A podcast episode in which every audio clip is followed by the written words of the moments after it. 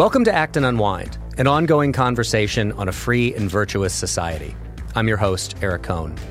I want to thank you for listening. I want to ask that if you're listening to us on our website, that you navigate right now to the show notes for this episode, where you'll find a link to subscribe directly to Acton Unwind at Apple Podcasts, Google Podcasts, Spotify, or anywhere else where you listen to find podcasts. And if you like this program, please leave us a five star review on Apple Podcasts so as to help more people find our show. Before we get going, I want to note that Acton Unwind will be taking a break for the next two weeks for Christmas and New Year's. We'll be back on Monday, January 8th. Today, I'll be joined later in the program by Noah Gould, Acton's alumni and student programs manager, and Emily Zanotti, contributing editor here at Acton. This week, we'll discuss a Church of Satan display in the Iowa State House and the wisdom of effective altruism. But first, I want to go to Hong Kong, where the trial of Jimmy Lai is getting underway today. And to discuss this story, I'm pleased to be joined by Mark Clifford. Mark is the president of the Committee for Freedom in Hong Kong and is the author of Today, Hong Kong, Tomorrow, the World What China's Crackdown Reveals About Its Plans to End Freedom Everywhere. Previously, Mark was a director of Next Digital, the publisher of the pro democracy Apple Daily newspaper, executive director of the Hong Kong based Asia Business Council, the editor in chief of the South China Morning Post in Hong Kong, and publisher and editor in chief of The Standard in Hong Kong. He held senior editorial positions at Business Week and the Far Eastern Economic Review in Hong Kong and Seoul, and has received numerous prizes and awards for his books and journalism. Mark, thanks so much for joining us. As I mentioned, uh, was really late last night for those of us here on the East Coast of the United States when Jimmy Lai's trial under national security law charges finally got underway after several delays. Uh, two previous trials on different charges uh, where Jimmy was convicted, including a fraud charge uh, earlier in the year, where he got about five years in prison as a sentence for that. But this is this is the big thing. This is the big trial that we have been anticipating really since the end of 2020 when Jimmy was arrested under these national security law charges. What do we know right now as this trial is getting started? Well, first of all, great to be uh, back with you and Acton. Um, uh, talking about this issue that you know I think was concerned so many of us uh, who are concerned about freedom in uh, Hong Kong and in China. First of all, we shouldn't really dignify it by thinking of it as a trial. I mean, it's better to think of it as performance art. I mean, perhaps even theater of the absurd, because we know what the outcome is going to be. The Secretary for Security in Hong Kong has boasted about a 100% conviction rate for national security law cases. Um, the law came into to effect in 2020, about three and a half years ago. And um, uh, ev- everyone's been convicted since then. So Jimmy Lai is is uh, is certainly not going to be an exception. So we shouldn't be looking for for a, a reasoned court justice or any sense of of you know justice being found out through this process of discovery. Um, we do know, as you said, that uh, Jimmy Lai has been in prison for. Uh, will be three years uh, consecutively on December 31st. That's more than a thousand days in prison, almost all of it in solitary confinement. He's allowed out for 50 minutes a day to exercise, and um, he's he's being held while I guess while they practice for this show trial. Um, so um, yeah, it's it's it's pretty discouraging because here you've got a a man in his mid 70s, a devout Catholic, always committed um, to nonviolence and peace, but he wanted the Chinese to, to live up to their promise that Hong Kong people could have democracy. Um, when the British left in 1997, they negotiated an agreement with the Chinese that Hong Kong would be able to not just keep its existing freedoms, its civil liberties that it had under British colonialism, but that it would go further and that the Hong Kong people would be able to elect their own city council. It's called the Legislative Council and their own mayor, the chief executive. Well, those promises have been rubbish, just trashed, thrown out the window. And instead, the guy who who points this out, Jimmy Lai, is in solitary confinement in a, in a show trial. So that's kind of the starting point. Could you expand a little on the? Uh, I know we can both do chapter and verse on this, but I'll let you do. Describe to anyone who's listening to this, um, one who hasn't seen our documentary, The Hong Konger. We'll put a link to that in the show notes, and I encourage everybody listening to this to watch it. You'll get um, an explanation of this next question in there as well. But tell people who are listening about the national security law and the charges that Jimmy is facing under it.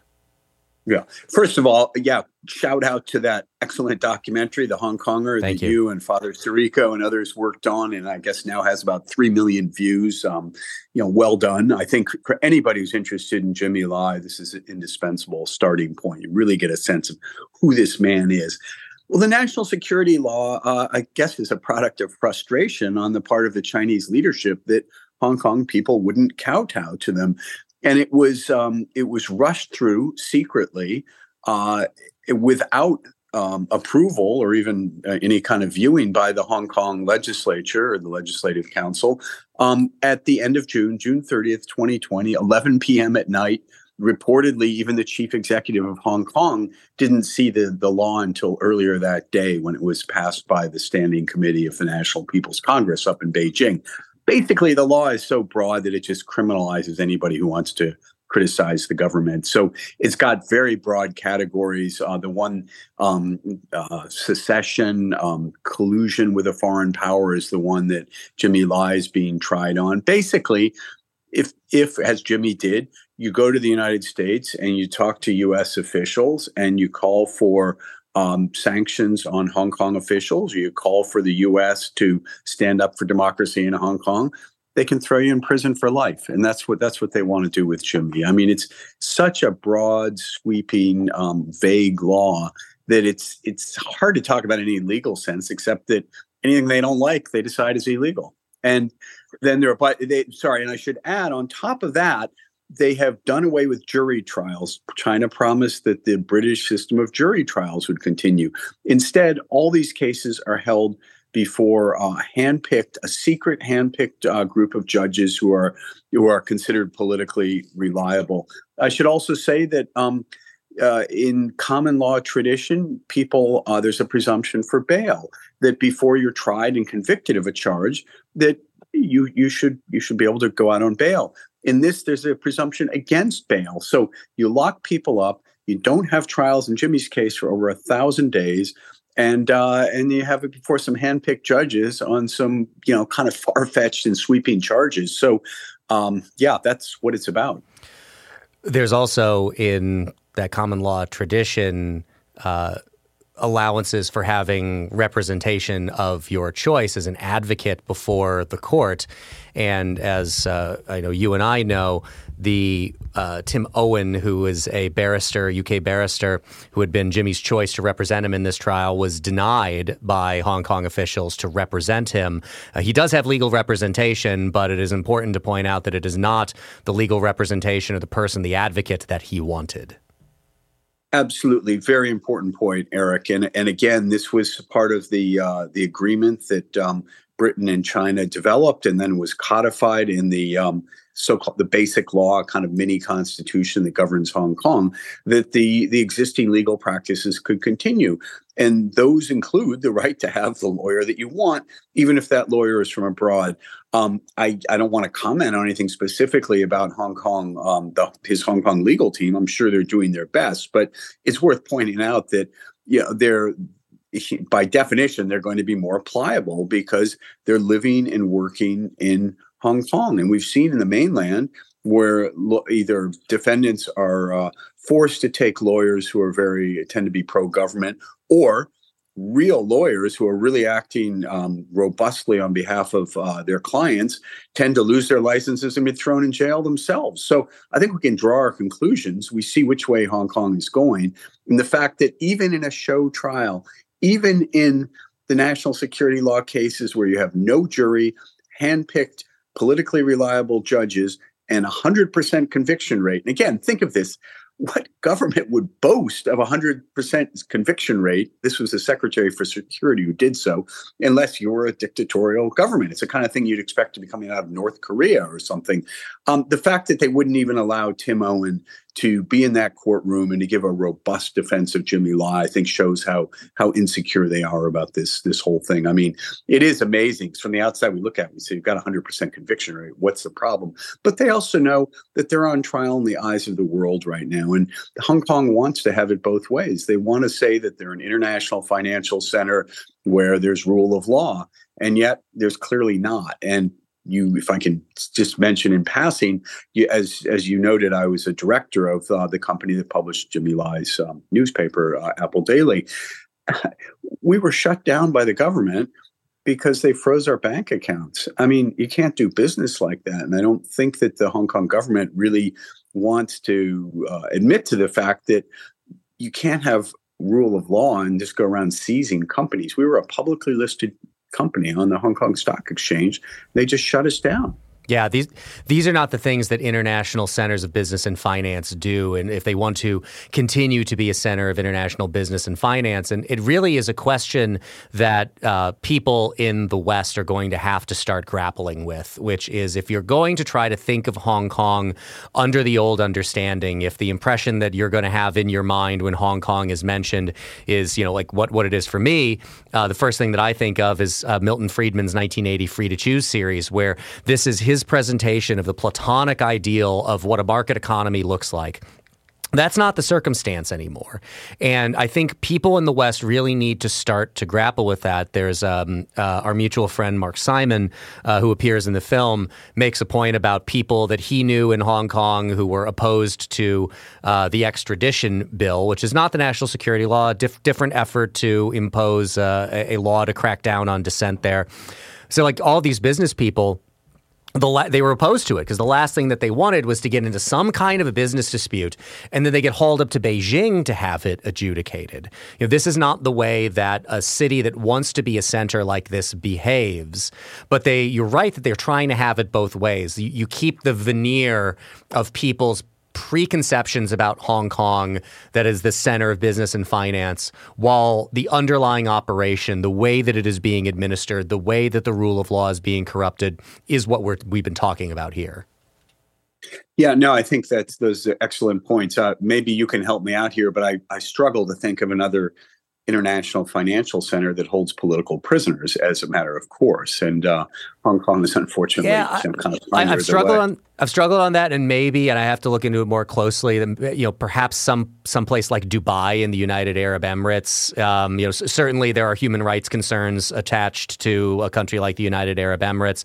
I don't quite know if we would qualify it as political prisoners in the same way, but it it it is a it is a different circumstance. I, I wanted to make one other point as well about the national security law before we move on to the trial, which is. Um, I've I don't know how many times I've seen the documentary that I was involved in making, but maybe it was somewhere around the hundredth viewing where Benedict Rogers, who runs Hong Kong Watch in the UK, makes this point about one of the clauses in the law that's extraterritorial. That it, it if you are not a citizen, it doesn't matter if you're in Hong Kong or a citizen. If you are uh, like Benedict in uh, the United Kingdom, every day criticizing what is going on in Hong Kong, he is in violate daily violation of the national security law. I'm in daily violation of the national security law every day, promoting this documentary and talking about what's happening to people like Jimmy. So are you. So I, I think there are that's something I want people to understand of just how much of a corruption of the rule of law this really is, that it it applies beyond the borders and beyond the citizenship of the city itself. Yeah, no, excellent point. Um, let let's circle back to that in a second, but I wanted to pick up. I'm so glad you mentioned Milton Friedman because uh, he, in fact, was very close friends with Jimmy Lai, and Jimmy. We forget that Jimmy wasn't isn't just a dissident uh, or kind of pro democracy publisher. He was one of the most extraordinary entrepreneurs of his generation. He basically was the father of uh, fast fashion. Tadashi Yanai of Uniqlo came down and and learned from Jimmy. Um, he helped revolutionize the whole garment industry in terms of fast turnaround, fast production. Uh, he had an extraordinary, legendary career that made him wealthy. And it was after the 1989 killings in um, in China, in, in Tiananmen Square in particular, in and around there, that he became radicalized and decided that radicalized in the sense of realizing he couldn't just be a businessman, that free markets were inevitably, inextricably tied up with free people. And uh, so he turned his very considerable talents to the to the media. And so Friedman and Jimmy traveled together in China. Actually, in fact, in 1993, uh, they were very close to each other until the end of, of Friedman's life. So it's it's so sad. I think. In fact, um, one of the last pieces Milton Friedman wrote was for the Wall Street Journal called "Hong Kong Wrong." Uh, about how Hong Kong was getting it wrong. This was in 2006. Um, so you know the the fall of of Hong Kong is not just political, but it is economic, and we have to understand that if you go in and you seize and shut down illegally, where I without a court order, uh, a newspaper, you can do it to other businesses. And in fact, it's not only Jimmy. There's a remarkable man, Herbert Chow, who um, ran a company called Chickeeduck. It was a children's clothing wear company, and he, for speaking out actually against this extradition bill, um, he was punished and, in fact, driven out of Hong Kong. His shop shut down, raided by the National Security Law Police. This is a guy who's selling children's clothing, right? So we have to realize, as you said, Eric, it's really important for the international community to um, understand that Hong Kong, as a global financial center, which in some ways was rivaling uh, New York and London in terms of the Asian, the, the third leg of the you know international financial uh, capital markets um, stool, uh, is is broken, and uh, there there's no rule of law, and right now that's mostly um, devoted or directed at people who are politically involved. But I think as the Chickeeduck experience shows, obviously, as the experience of Apple Daily shows, really no one's safe if you cross the government. I mean, again, this is a children's clothing store yeah. that was that was driven out of business. I mean, Herbert was terrified. I mean, the staff was in there. I mean, the, the national security law police were in there shouting, cursing at their his staff, uh, treating them like, you know, he, he thought there had been some crime scene when he walked down the street and saw hundreds of police. And then he found out that they were there to raid his children's clothing shop because he dared to speak out. There's a two part question here. One, do you know how long we're expecting this trial to take? And two, as you mentioned, uh, that there had been there have been other trials under the national security law. I know the the kind of most prominent leading up to this was the Hong Kong 47. Has there anything in as you've observed uh, those other national security law trials? Is there anything that you've learned about what we can expect in Jimmy's trial? Well, it's uh, it's it's slated to run 80 business days 80 working days. And when we consider there are holidays coming up the lunar new year as well as the kind of christmas new year uh, period um, it's going to stretch well into um, into the spring. Um, and then there will probably be a hiatus until the verdict is announced and another hiatus until the inevitable sentence is announced. So i think we're looking at the middle of the year um, at probably at the earliest before we see uh, a, a, a, verdict in a sentence. Um, I, I, guess the thing that's uh, most striking is the way in which you know a once great, once robust legal system uh, that the in the key individuals in it, the judges and prosecutors, have twisted and um, squirmed to to uh, I would say turn the law into a, a pretzel to um, to meet the political needs of their bosses, their masters. Um, and I think we saw that um, very clearly in the fraud trial that you alluded to before, where Jimmy had sublet a tiny portion, like half of one side of a tennis court in a vast news operation for his uh, for a small family business, uh, you know, family office. Um, he paid rent on it. You know, there was, and that was somehow deemed a fraud charge. Now, look, there are lease violations. You know, I might, you know, have a no pets clause and I'm renting an apartment. I have a cat. I mean, this was that kind of that kind of thing. It had never been a criminal charge in Hong Kong before, and all of a sudden, this they twisted this into a criminal charge, and then sentenced him to five years and nine months in prison for what is at worst a technical lease violation, and arguably not even that. So I think what we've seen is just a total perversion of the legal system. The sentences that have been given out, and again, I'm going back to non national security law charges, sentences for things like uh, civil disobedience, have increased wildly. I mean, it used to be community service or a couple of months. Now those same offenses are, are multiple years. So I think we're just seeing a twisting of the Hong Kong legal system, and we have a small group of um, culpable judges and um, and prosecutors who are doing the twisting. It's completely unnecessary, but they clearly have no integrity, no morality, no sense of what rule of law really means. And yes, for saying that, I'm potentially in, in violation of the national security law. You mentioned Benedict Rogers. He got a letter. For, I mean, I haven't gotten any letters or anything, but got a letter from them saying if you don't shut down your website, and as you say, he's a British citizen working out of London with a British based website. And they said if you don't shut down your website, we're going to deem you in violation of the national security law.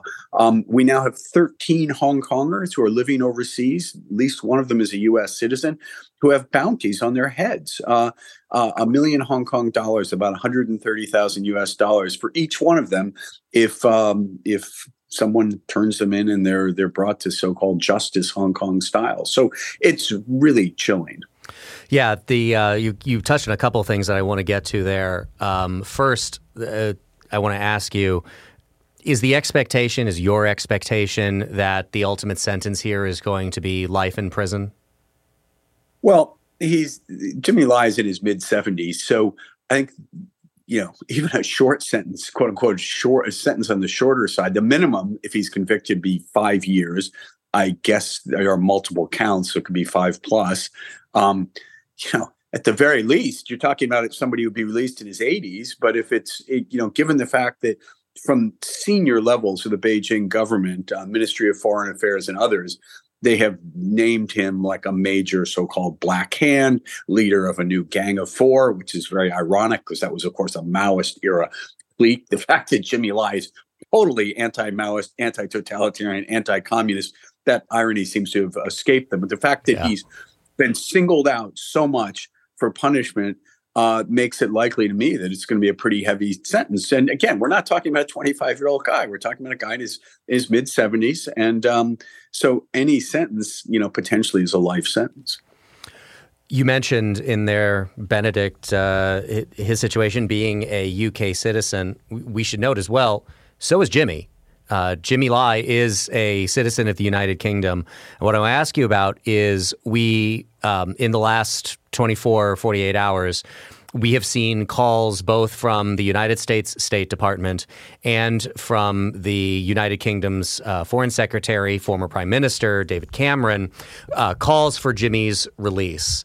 Um, while I am certainly happy to see this, I think my first reaction was, uh, you know, much like Cheech Marin said of the ghost Titanic arriving in New York Harbor in Ghostbusters 2, better late than never.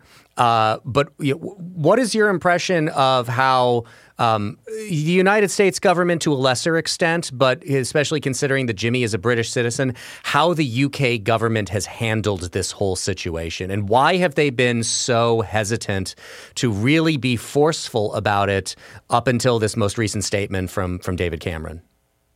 Yeah, well, thanks. And let me digress just a little bit and mm-hmm. underscore your point. He's a British citizen. He's only been a British citizen since he left China at the age of 12. And he's never traveled except to leave to go from um, southern China into Macau legally. That was the only time he ever had a Chinese travel document. He's always had a British or colonial, and then um, since 1994, I believe, full British citizenship. And uh, you know he's he needs to be protected as a British citizen. Um, the British government, until very very recently, has allowed itself, to, I, I feel, to be bullied by the Chinese who don't uh, have a very racially based sense of nationality, and their feeling is you're born Chinese, you're Chinese forever. And that's just not what international law says. Um, so I'm glad to see Britain um, standing up. I'm very glad to see David Cameron, who had a very uh, warm policy towards China, the so-called golden era when he was prime minister. I'm really glad to see he met Jimmy Lai's son, Sebastian Lai. Um, his son was in his late 20s. He's spending a lot of time uh, campaigning for his father's release. Um, so, yeah, better late than never. Um, Britain has its own domestic and international issues, particularly following following Brexit, and I think they're they continue to have the illusion that trade with China is really, really important to them. And as a result, I think they abase themselves. They just don't stand tall. And um, I hope that this is a sign of a, of a new new attitude, a new resolve on the part of Britain to really stand up. Um, glad to see the U.S. is also voicing its support for Jimmy. Um, there's really only so much um, uh, the U.S. can do for a British citizen, so I think it's proper that Britain takes the lead on this, and I'm delighted to see it. Something else that you mentioned just a moment ago was the, the way that the Chinese Communist Party is attempting to intimidate others who are activists, who are calling for human rights and democracy in Hong Kong, or who are uh, activists on behalf of the Hong Kong people, or, or Jimmy specifically. One of them is uh, our mutual friend Francis Hui, um, Joey Siu, also, who uh, used to work at Committee for Freedom in Hong Kong, who also appears in our documentary, The Hong Konger. They were two of the people uh, most recently who had that million dollar Hong Kong uh, bounty placed on their head. Um, what has been, you know, what what has been your reaction to to this? And I, have been following Francis and Joey as uh, as they've been talking about it. I mean, these are these are people we should note who are citizens of the United States now. Um, Francis is the first person, or the young, uh, the first person to be granted political asylum in the United States from Hong Kong. Uh, so this really is, you know, again, just like with the national security law, going well beyond the bounds and the borders of Hong Kong and its citizenry to go after citizens in other countries who are advocating for human rights and for democracy and freedom of the people of Hong Kong. Yeah. Uh, first of all, a slight uh, correction. Uh, Joey used to work for Hong Kong Democracy oh, Council. Oh, sorry. Great organization, but that's okay. Uh, Francis does work for us. I don't know that Francis has U.S. citizenship, but she does have asylum. Asylum, here. correct? Yes. Jo- yeah, Joey is a U.S. citizen, and as you say, it's outrageous, outrageous that peaceful people who are expressing their views about Hong Kong are literally being, in the words of John Lee, not my words, the chief executive of Hong Kong, they're like street rats and they're going to be hunted down for the rest of their lives and they're going to be hunted to the ends of the earth. And I think it's just how can the how can the democratic free world um, tolerate this? So I think you know it's it's good to see the the response uh, from from Britain, from the US, and from Australia, where the 13 activists are all living. But think about this these are 13 people from Hong Kong who are living in three of the most uh, open democratic countries in the world, and yet China or Hong Kong, but really China feels emboldened to put a bounty on their head. Um, you know, I know people who who have the bounties on their head and it's not really a very nice feeling. You just kind of wonder who's following you and that's part of it is to intimidate people. They go after and it's not just people with bounties but the chinese and hong kong authorities are harassing and sometimes worse uh, relatives who are living in china or living in hong kong. I mean it's just intolerable and I think you know, I think we need to speak up. We need to make sure that our uh, our governments are really pushing back robustly against the Chinese. And look, this is part of a uh, kind of all of state, all of government, all of party approach. You look at what's happening, the harassment of the Philippine, uh, the Philippines uh, naval ships uh, in the South China Sea. You look at the the repeated uh, incursions into Taiwan. Um, ID airspace uh, with with Chinese fighter pilots. Um, same thing up in Japan. I mean, China is really pushing its neighbors and not just its neighbors, all of us, to accept its version of what how the world should be ordered, and that is obedience to Xi Jinping, his dictates. And I think this is why Jimmy Lai's case is way, way beyond any one individual. It's can one individual stand up to a totalizing government and a totalizing dictator in the form of Xi Jinping and say, enough. I'm going to live by my values. I'm going to live as a free man. And China's saying, no, you can't. And I think the rest of the world is saying, it's not just about Jimmy, it's about all of us. It's about freedom everywhere. Well, as you noted, we're expecting this trial uh, and its different parts to last probably well into next year. So, Mark, I'm sure we will be talking to you again as all of this progresses. Mark Clifford, president of the Committee for Freedom in Hong Kong. Mark, thanks so much for joining us today. Hey, thanks so much for your interest and for all the work you do for Hong Kong and for Jimmy Lai.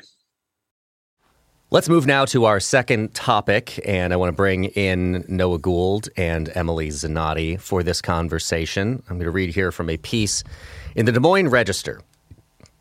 The Satanic Temple of Iowa says a statue depicting the pagan idol, and I've never known how to pronounce this, Baphomet? Baphomet? Part of its controversial display in the Iowa Capitol had been destroyed. Quote, this morning we were informed by authorities that the Baphomet statue in our holiday display was destroyed beyond repair, the group said in a Thursday statement posted on Facebook. It did not indicate whether the vandal or vandals had been identified. They have since been, the vandal uh, has since been identified. Um, the installation, permitted under state rules governing religious displays in the building, has come under debate and criticism um, by Iowa and national politicians. Presidential hopeful Ron DeSantis said on Tuesday of last week he joined a chorus of Republicans calling for its removal, while others in the GOP said that though it is offensive, it is a protected form of free speech this is really the crux of this uh, conversation, and I've I found the reaction to it from different sectors of uh, of the commentariat to be fairly interesting. Uh, there are definitely some people arguing that uh, there is no free speech implication here whatsoever, uh, that this kind of thing just should be banned because it is evil and it is wrong. Um, I don't necessarily disagree with their assessment of all of that, but I think it is a little bit more complicated. Uh, so this being a, a, hot button issue and having interesting free speech and religious liberty implications, I figured it was a good thing for us to discuss, especially right before Christmas. um, I do, I do enjoy, and I heard that I don't know if this is uh, actually true, but it's the kind of thing that sounds like it should be true. Um, that they were prohibited from uh, the kind of display they initially wanted to put up because they wanted to use an actual goat skull, and the uh, they didn't want to bother the animal rights people. Like they they were bothered by that, so they just kind of went with this um, thing that looks like it was made in an art studio in the near north side of Chicago. Uh, yeah, by, it was made of pool noodles and trash bags. Yeah. Like, it, uh, it, I mean, at a minimum, I think we can say not the best work of art that we've ever seen, even right. by the standards yeah. of Satanists.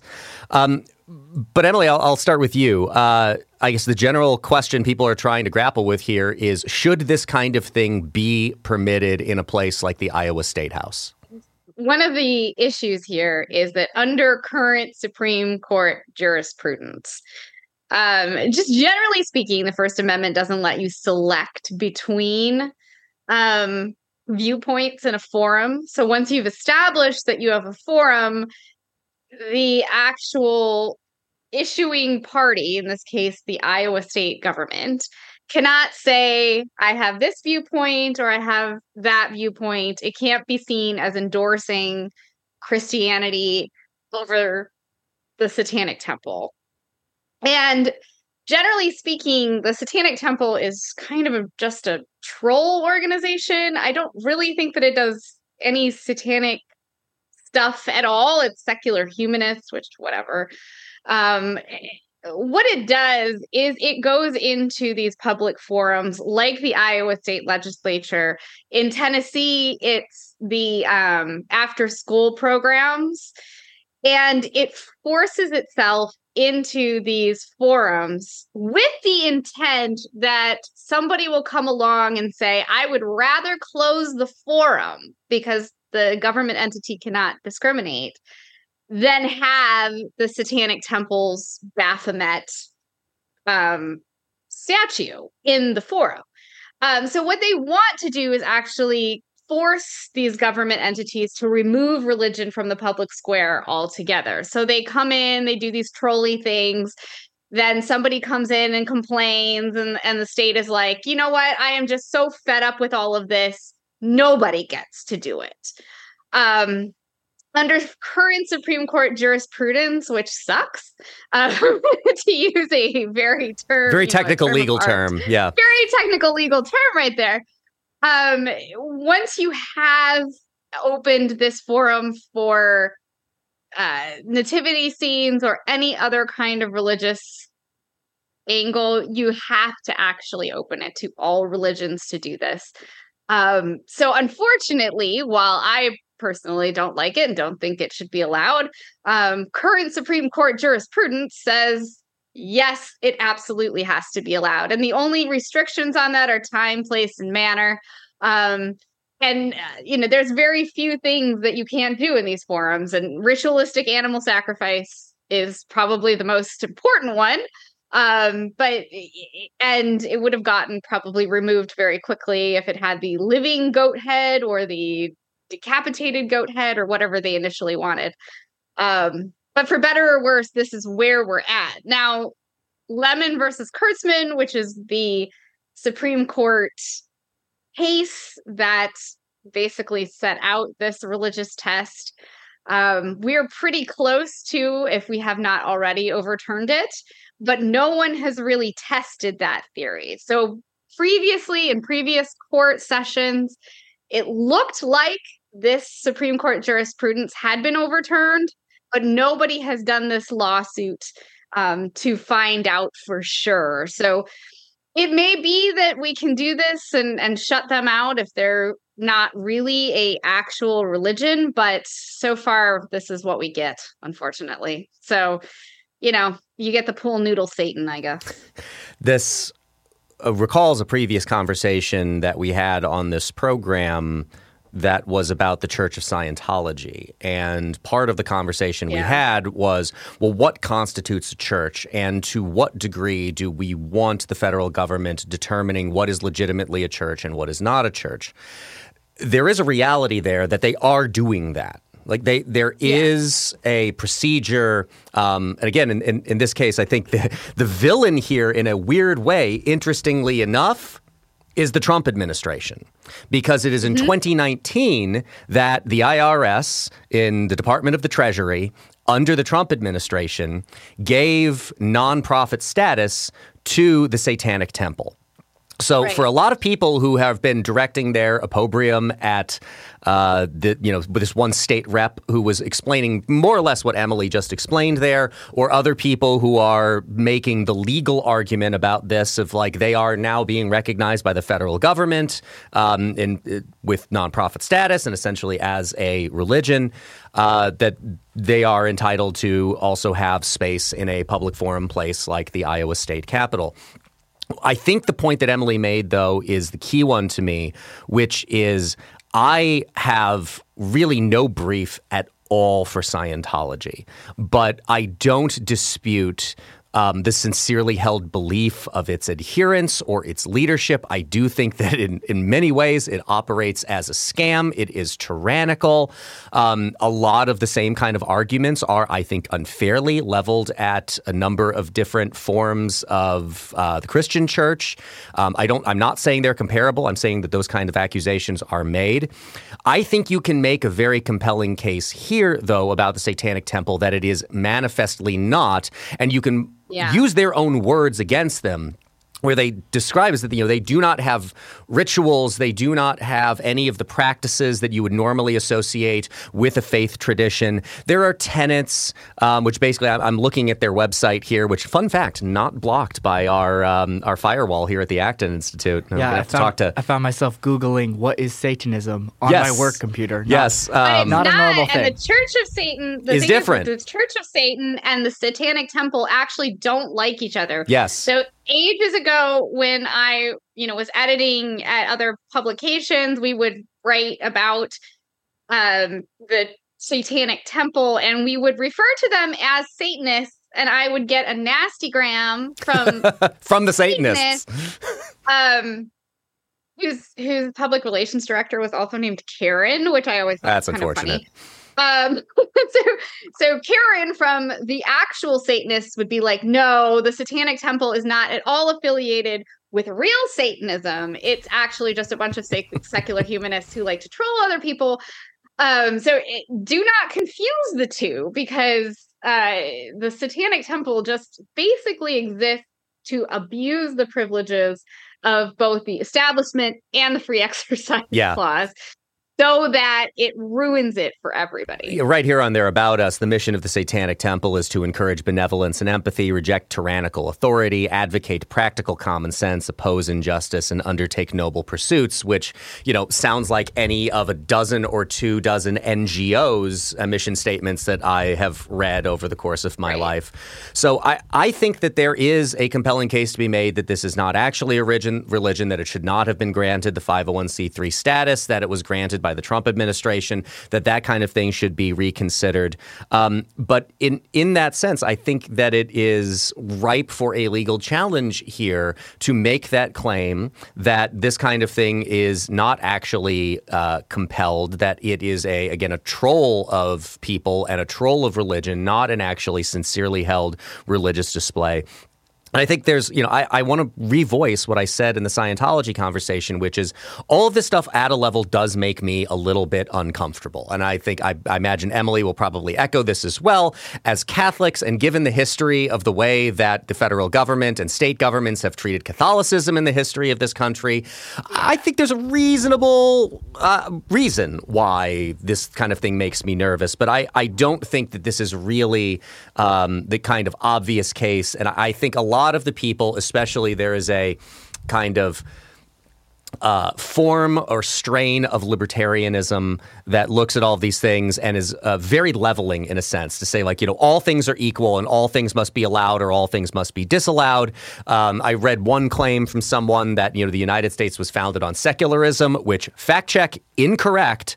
Um, it you can you know, you you can point to um, the Establishment Clause and obviously make the point that they did not intend for a national religion to be established, but you can go through the history of this country and states where they had established religions. Um, it is a little bit more complicated than saying that uh, we were founded on secularism. But I think that this is absolutely right for ripe for a lawsuit to challenge all of this. Uh, and I don't think people who believe in free speech and the First Amendment should feel compelled into a corner where they're taking the side of the Satanic Temple just for those reasons. I think there are other complicating factors involved here. And I think a lot of this jurisprudence is left over from the 90s, like the moral majority era, and a lot of it from the early 2000s when we had these, you know, nativity scene wars, where the war on Christmas, and a lot of this came out of that.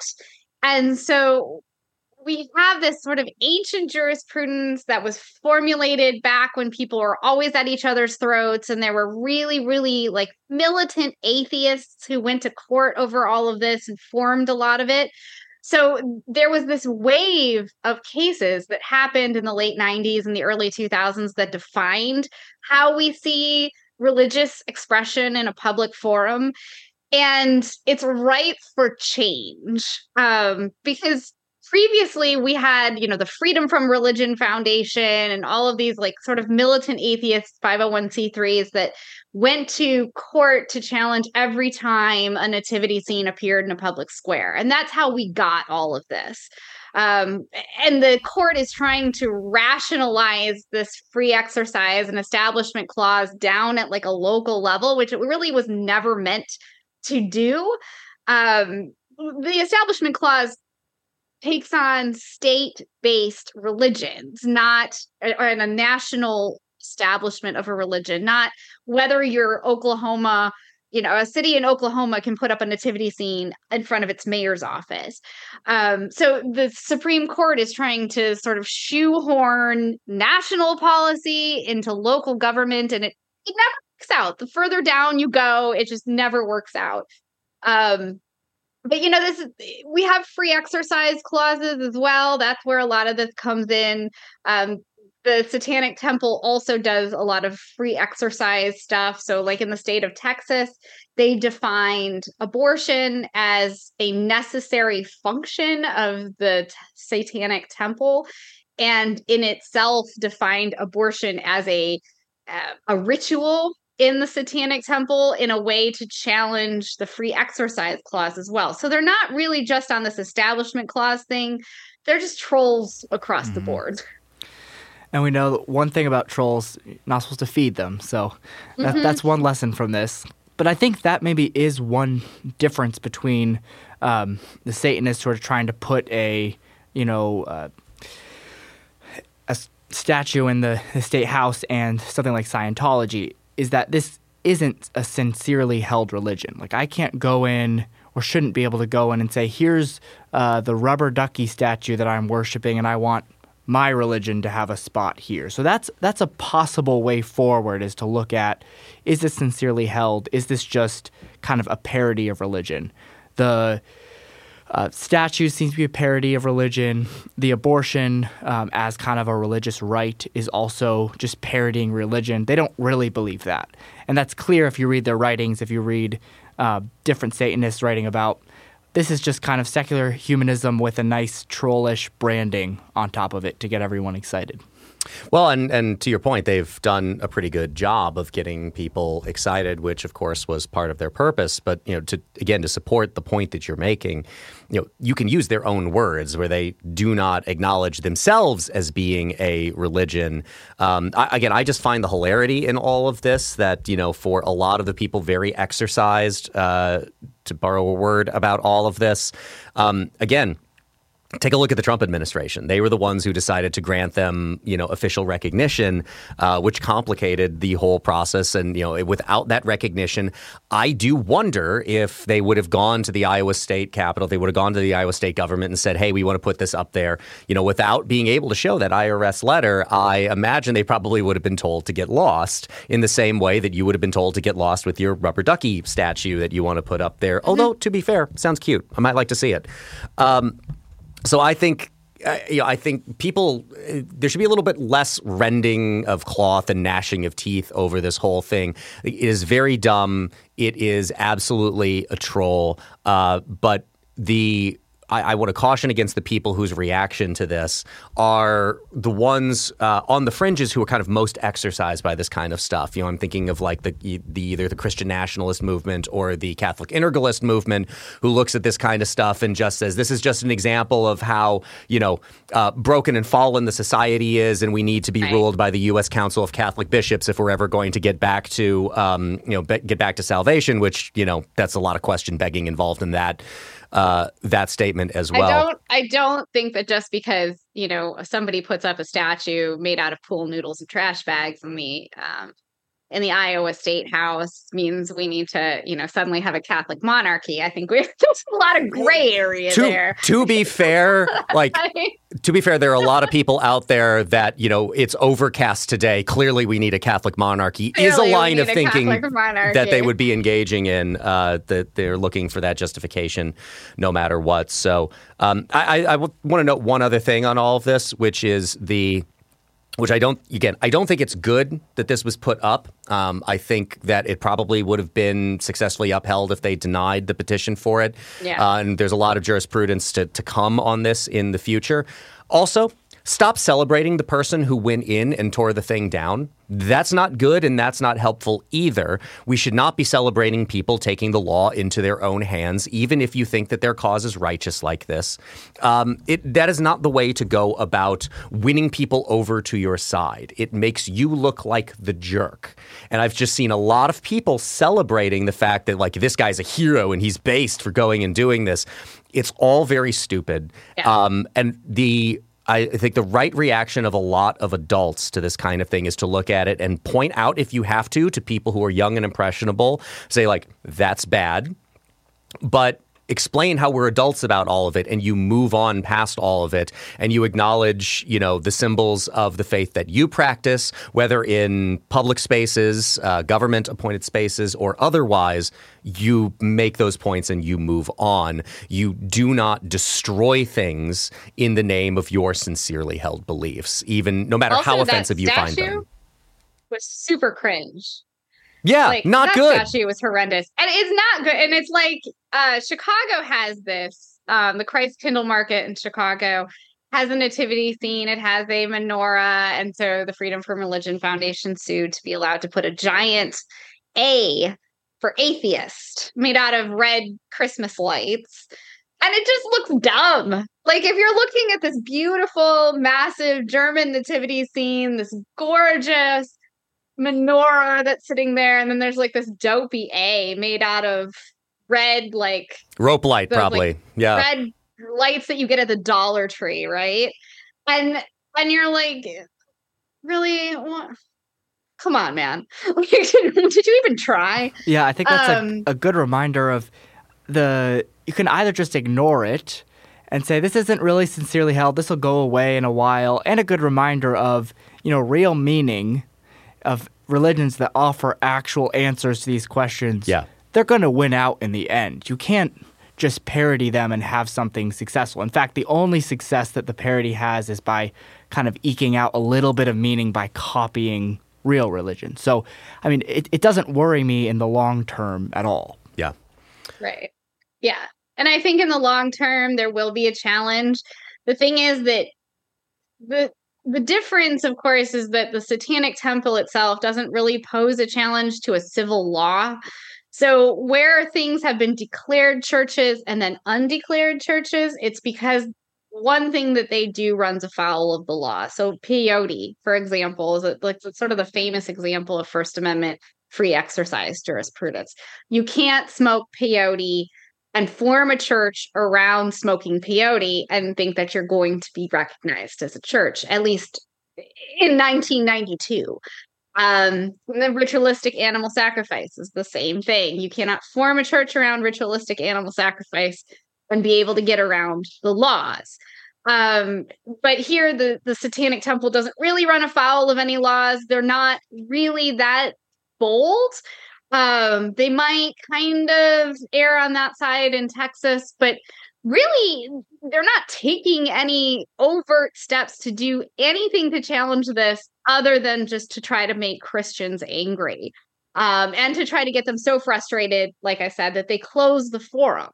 Um, so it, it, it isn't really a bold step here. It's not like, you know, uh, Native Americans actually challenging the law so that they could do a ritualistic smoking. Um, it, it's it's just it's just kind of dumb dorky Reddit yeah. stuff. yep.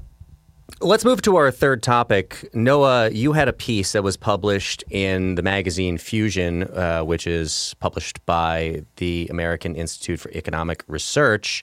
Uh, the headline of that piece is Effective Altruism's Reign Should End with Sam Bankman Fried's. Uh, why don't you tell us what this piece is about? And we will put it in the show notes for everybody to read it for themselves. But uh, you know, give, give us uh, give us the elevator pitch here.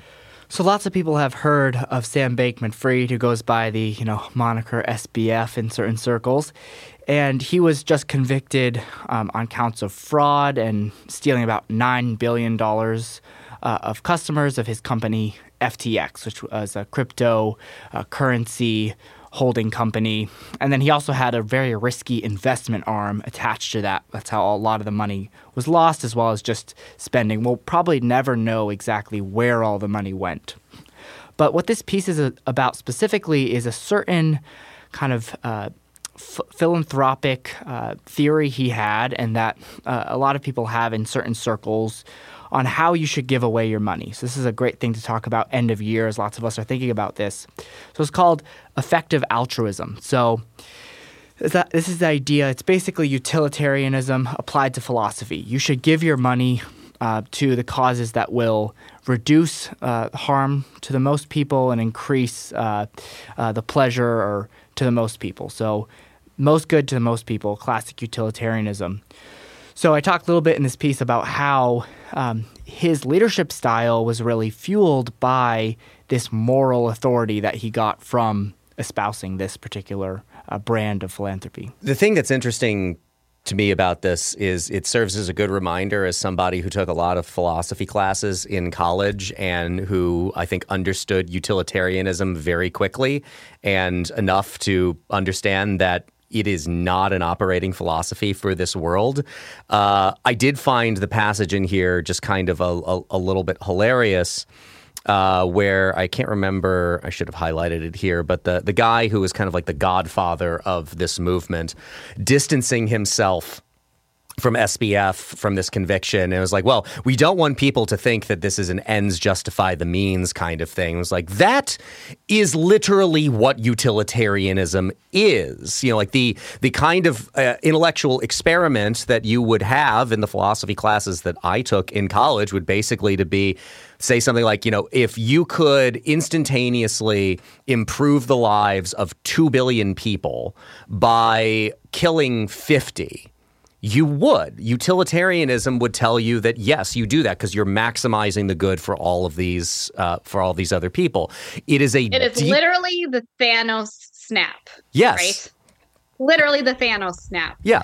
And they're like, no, but that's not utilitarian. But yeah, actually, it is. It's a trade off for something. Yeah, yeah. And, and so I, I, find that part of it to be uh, to be kind of hilarious. You also make a good point in here about how that this is just kind of in a way a plaything for a lot of very very rich people. It is not a philosophy that somebody making you know forty five thousand dollars a year can really apply in the exact same way. There's also to me a huge pretense of knowledge problem where you have all of these people who are successful in certain business pursuits. So, you know, you could set SBF aside in a certain way because, yeah, he was very successful at manipulating uh, crypto markets and in a place that's kind of opaque to start with. Uh, but even if you want to take any of the other very wealthy people, and this is a problem that I find applied to politics a lot too, that you have these people who are successful in a business pursuit. They're very, very good at that. And they think as a consequence, they the same skill set that made them very, very rich will also translate into politics. Or in this case, they think that that same skill set that made them rich will also give them some kind of deep and meaningful insight about, you know, which NGOs out there or which efforts are going to be the best to help the most people.